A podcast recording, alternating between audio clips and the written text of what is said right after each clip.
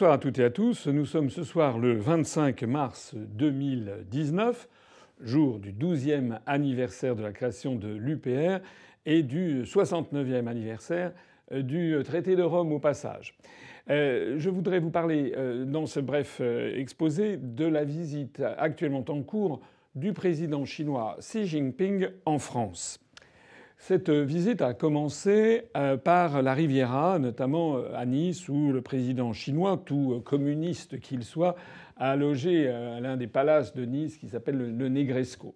Et donc il y a eu une visite. Emmanuel Macron s'est rendu d'ailleurs sur la Riviera pour aller dîner, je crois, avec les épouses respectives, avec le président chinois au bord de la Méditerranée.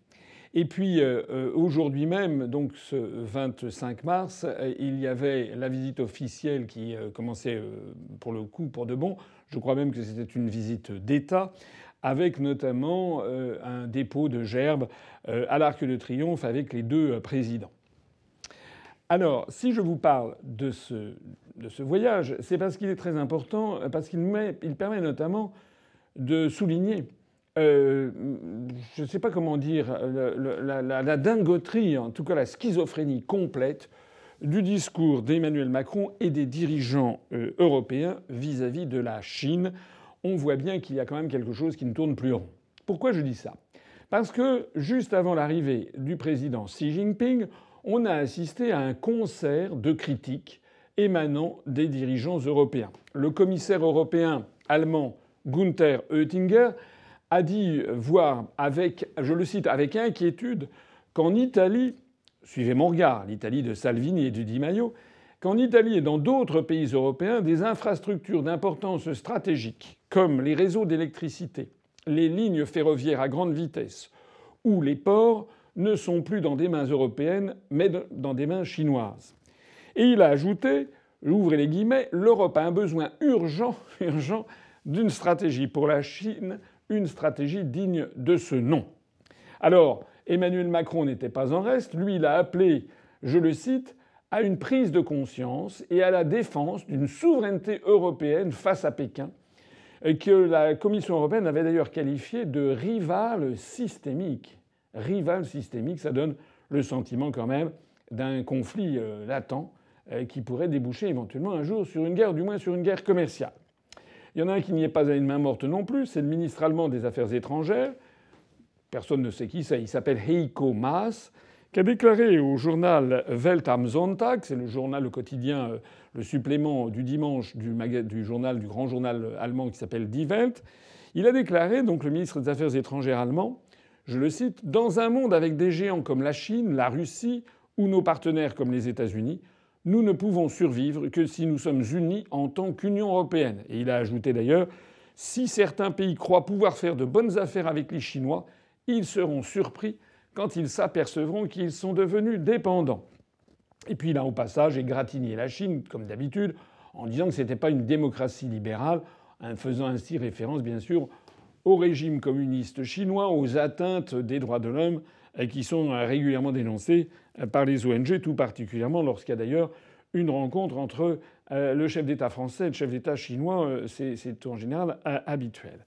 Et puis alors pour euh, couronner le tout, Macron a prétendu trouver une position européenne unifiée avec Angela Merkel et Jean-Claude Juncker, qu'il a invité ce soir à l'Élysée.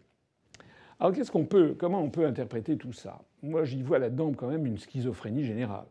On a quand même un commissaire européen, un ministre des Affaires étrangères allemand, un ministre des Affaires étrangères allemand, un président de la République française qui sont tous là à, euh, crier avec sous l'air des lampions. Euh, il faut avoir une stratégie. Euh, il n'est pas tolérable de pouvoir que la Chine achète des infrastructures, etc. Mais qu'est-ce qu'ils font? Macron, lorsqu'il était ministre de l'économie, il a vendu l'aéroport de Toulouse justement à des intérêts chinois. Ben, on croit rêver, d'ailleurs c'était des intérêts mafieux. Je ne cesse de rappeler depuis des mois et des mois qu'il y a plus de 120 châteaux dans le Bordelais, des châteaux viticoles, qui ont été vendus à des intérêts chinois. On sait également que les Chinois actuellement rachètent des dizaines et des centaines d'hectares de terre dans la Beauce. On sait également que les Chinois rachètent maintenant des forêts et des arbres pour emporter, pour tailler, pour, pour couper des arbres, les emporter en Chine, les traiter là-bas et éventuellement en faire des, des meubles. Alors, comment peut-on dire une chose et faire le contraire? En fait, Macron se moque du monde, comme d'ailleurs les dirigeants européens. Lorsqu'il reproche par exemple à l'Italie euh, d'avoir vendu des infrastructures à la Chine, il pourrait reprocher la même chose à la France, au Portugal, à l'Espagne. Mais à qui la faute? Deux choses. D'une part, la décision constante qui figure dans les rapports des grandes orientations des politiques économiques de la Commission européenne, euh, ces décisions de la Commission qui imposent aux États membres de vendre leurs services publics, de les mettre en concurrence, de les privatiser. Ça, c'est le premier point. Le deuxième point, c'est la libre circulation des mouvements de capitaux imposée par l'article 63 du traité sur le fonctionnement de l'Union européenne.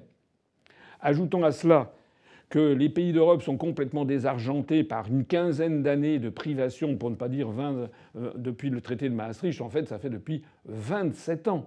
20, un quart de siècle de mesures récessives et de privation, ce qui fait qu'en fait, les fonds, les, fonds disponibles pour investir dans euh, des, dans des privatisations sont très faibles en Europe occidentale. En revanche, ils sont très importants en Chine. En d'autres termes, ce que les Européens reprochent aux Chinois, c'est justement les décisions que les Européens ont prises. Ils ont pris la décision, avec les traités européens, de la libre circulation des mouvements de capitaux. Ils ont pris la décision, donc, ce qui permet aux Chinois d'investir sans aucun contrôle.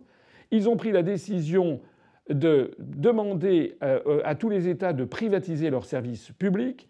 Enfin, ils mènent des mesures récessives qui rendent, quasiment insolvables les États d'Europe occidentale pour acheter ces services publics. En bref, en bref, je crois vraiment que les dirigeants européens euh, ont, euh, sont victimes d'une, je ne sais pas, d'une schizophrénie galopante. Ça n'a pas de sens. Ça n'a pas de sens. Là-dedans, d'ailleurs, le président chinois, M. Xi Jinping, est arrivé, d'ailleurs, vous l'avez vu sur les photos, avec la dignité de ce que l'on appelle en chinois le Tianzi, c'est-à-dire le fils du ciel. Il est à la tête d'un pays de plus d'un milliard 400 millions d'habitants, la première puissance économique du monde désormais, du moins si on calcule en parité de pouvoir d'achat. Euh, avec le taux de change, c'est les États-Unis dont le PIB est un peu supérieur, mais en termes de parité de pouvoir d'achat, la Chine est devenue la première puissance économique industrielle du monde. Et d'ailleurs, le PIB américain n'a pas la même composition que le PIB chinois, et si l'on parle en termes de production de biens réels, en production de produits industriels, la Chine est déjà et, depuis maintenant de loin la première puissance industrielle du monde, ce qui d'ailleurs n'est pas tout à fait anormal. Quand c'est un pays qui compte 1,4 milliard d'habitants, c'est le pays le plus peuplé du monde, juste devant l'Inde. Il est en train d'ailleurs de se réaliser la prophétie qu'avait faite Charles de Gaulle dans les années 60 au moment où il avait décidé de reconnaître la République populaire de Chine en 1964 il avait dit qu'il n'était pas, il n'est pas exclu qu'au siècle prochain, nous y sommes, la Chine redevienne ce qu'elle a toujours été dans l'histoire, c'est-à-dire la première puissance de l'univers. On estime d'ailleurs, je crois les spécialistes estiment, qu'en l'an zéro, à peu près à l'époque de la naissance du Christ, eh bien on estime qu'il y avait quelque chose comme environ 200 millions d'êtres humains vivant sur Terre et environ 50 millions d'êtres humains vivant dans cet euh, immense espace de l'Asie d'Orient orientale qui est devenu en fait euh, ensuite l'Empire chinois puis la République populaire de Chine. C'est-à-dire que euh, au début, de, de l'ère chrétienne, les Chinois, les habitants de cette contrée représentaient à peu près 22 à 25% de la population humaine et c'est toujours vrai 2000, 2019 ans après. Alors, qu'est-ce que l'on peut dire face à tout ça? Ben, On peut dire déjà que ça suffit, ça suffit, ces, comment dirais-je, ces déclarations contradictoires euh, qui consistent à vouloir trouver une unité européenne là où elle n'existe pas. J'ai déjà eu l'occasion de répéter, d'expliquer plusieurs fois l'expérience que j'ai, moi, de la Chine. Lorsque j'avais accompagné Jacques Chirac en 1986 euh, en Chine, où nous étions allés voir la fabrication, l'usine de fabrication de voitures euh, PSA de Citroën à Wuhan, où l'entreprise française PSA a une co-entreprise avec un partenaire chinois qui s'appelle Dongfeng. Mais au même moment, les Allemands de Volkswagen ont leur propre co-entreprise avec un autre partenaire chinois. Et les Italiens de Fiat ont leur propre co-entreprise avec un autre partenaire chinois.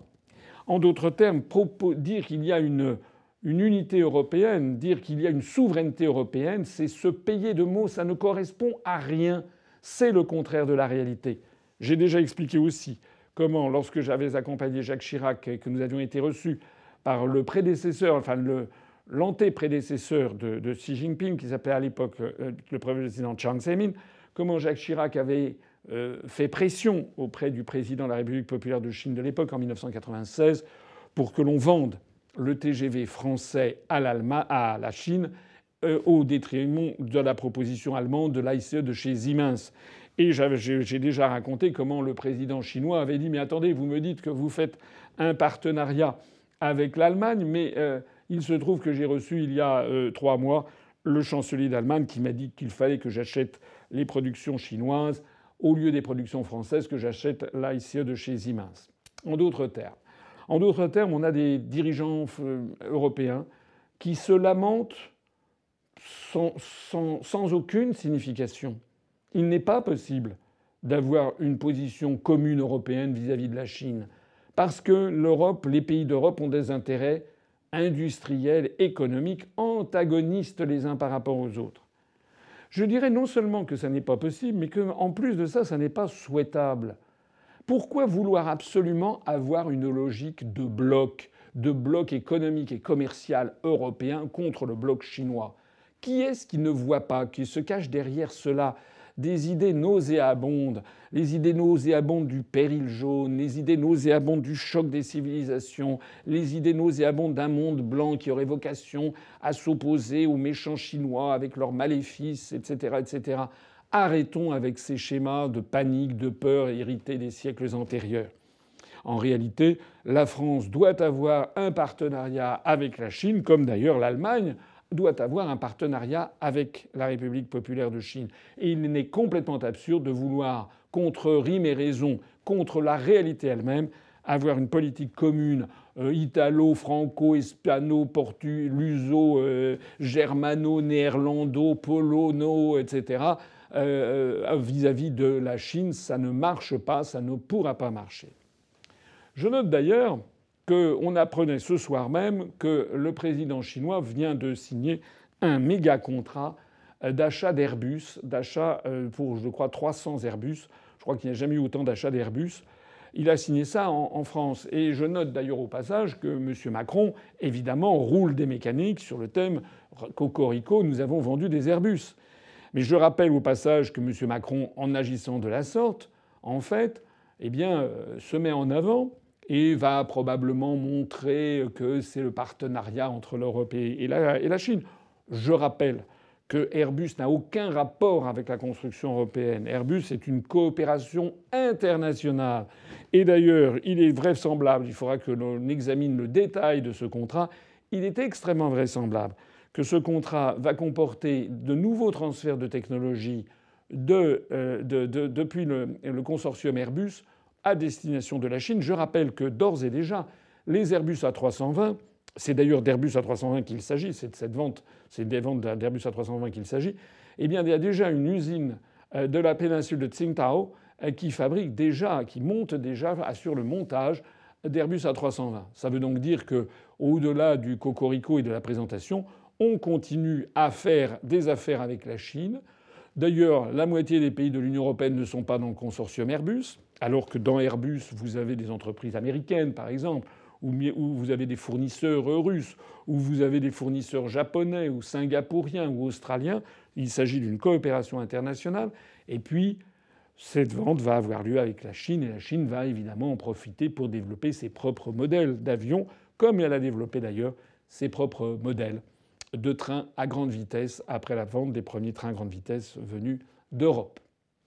Je rajoute d'ailleurs au passage que la décision récente de la Commission européenne de refuser la fusion entre euh, Alstom et Siemens a prouvé qu'il n'y avait aucune volonté de la Commission européenne de trouver un pôle de résistance européenne vis-à-vis du grand fabricant ferroviaire CRRC. Ainsi donc, eh bien, moi je me réjouis de ce voyage du président chinois. La Chine est en train de devenir la première puissance mondiale. Elle l'est déjà du point de vue industriel et économique.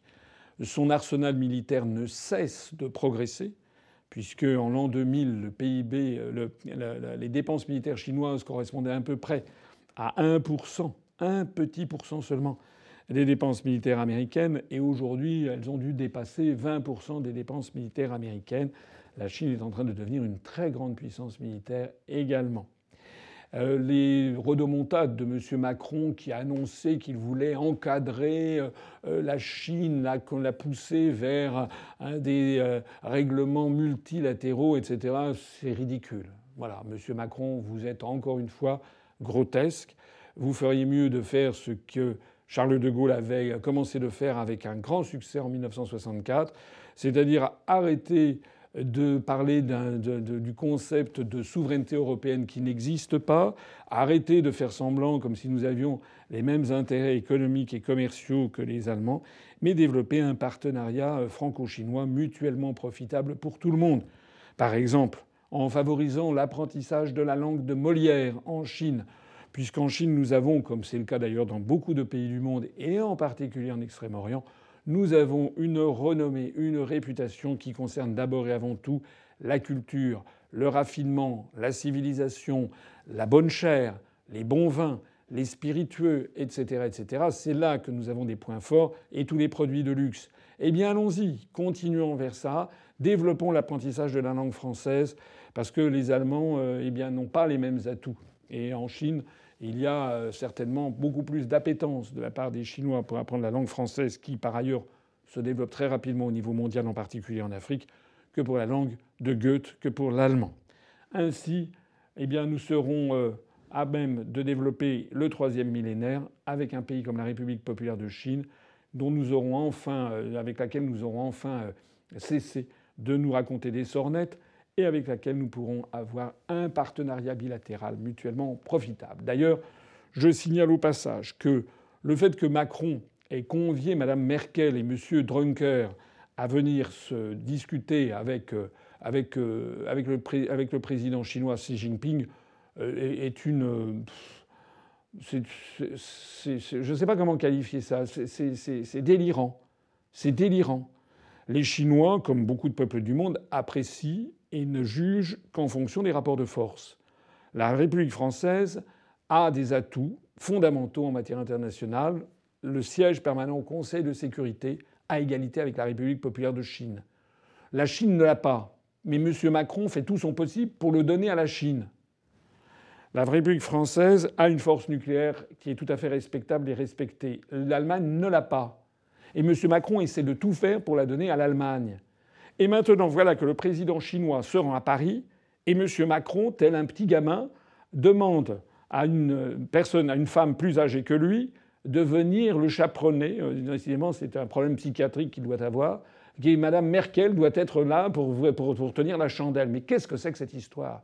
Est-ce que l'on imagine Charles de Gaulle ou même Georges Pompidou ou même François Mitterrand, lorsqu'il recevait, enfin ça n'avait pas été le cas du temps de Charles de Gaulle, mais lorsqu'ils avaient des contacts avec les plus hauts dignitaires chinois, Georges Pompidou avait rencontré, je crois, Mao Tse-tung, est-ce qu'on les imagine en train de dire attendez, je ne peux pas aller faire pipi sans avoir le garde Chiome qui est le chancelier d'Allemagne? Monsieur Macron, encore une fois, vous avez rabaissé la puissance, le prestige de la France pour rien, et je suis persuadé que dans son fort intérieur, le président chinois vous méprise profondément.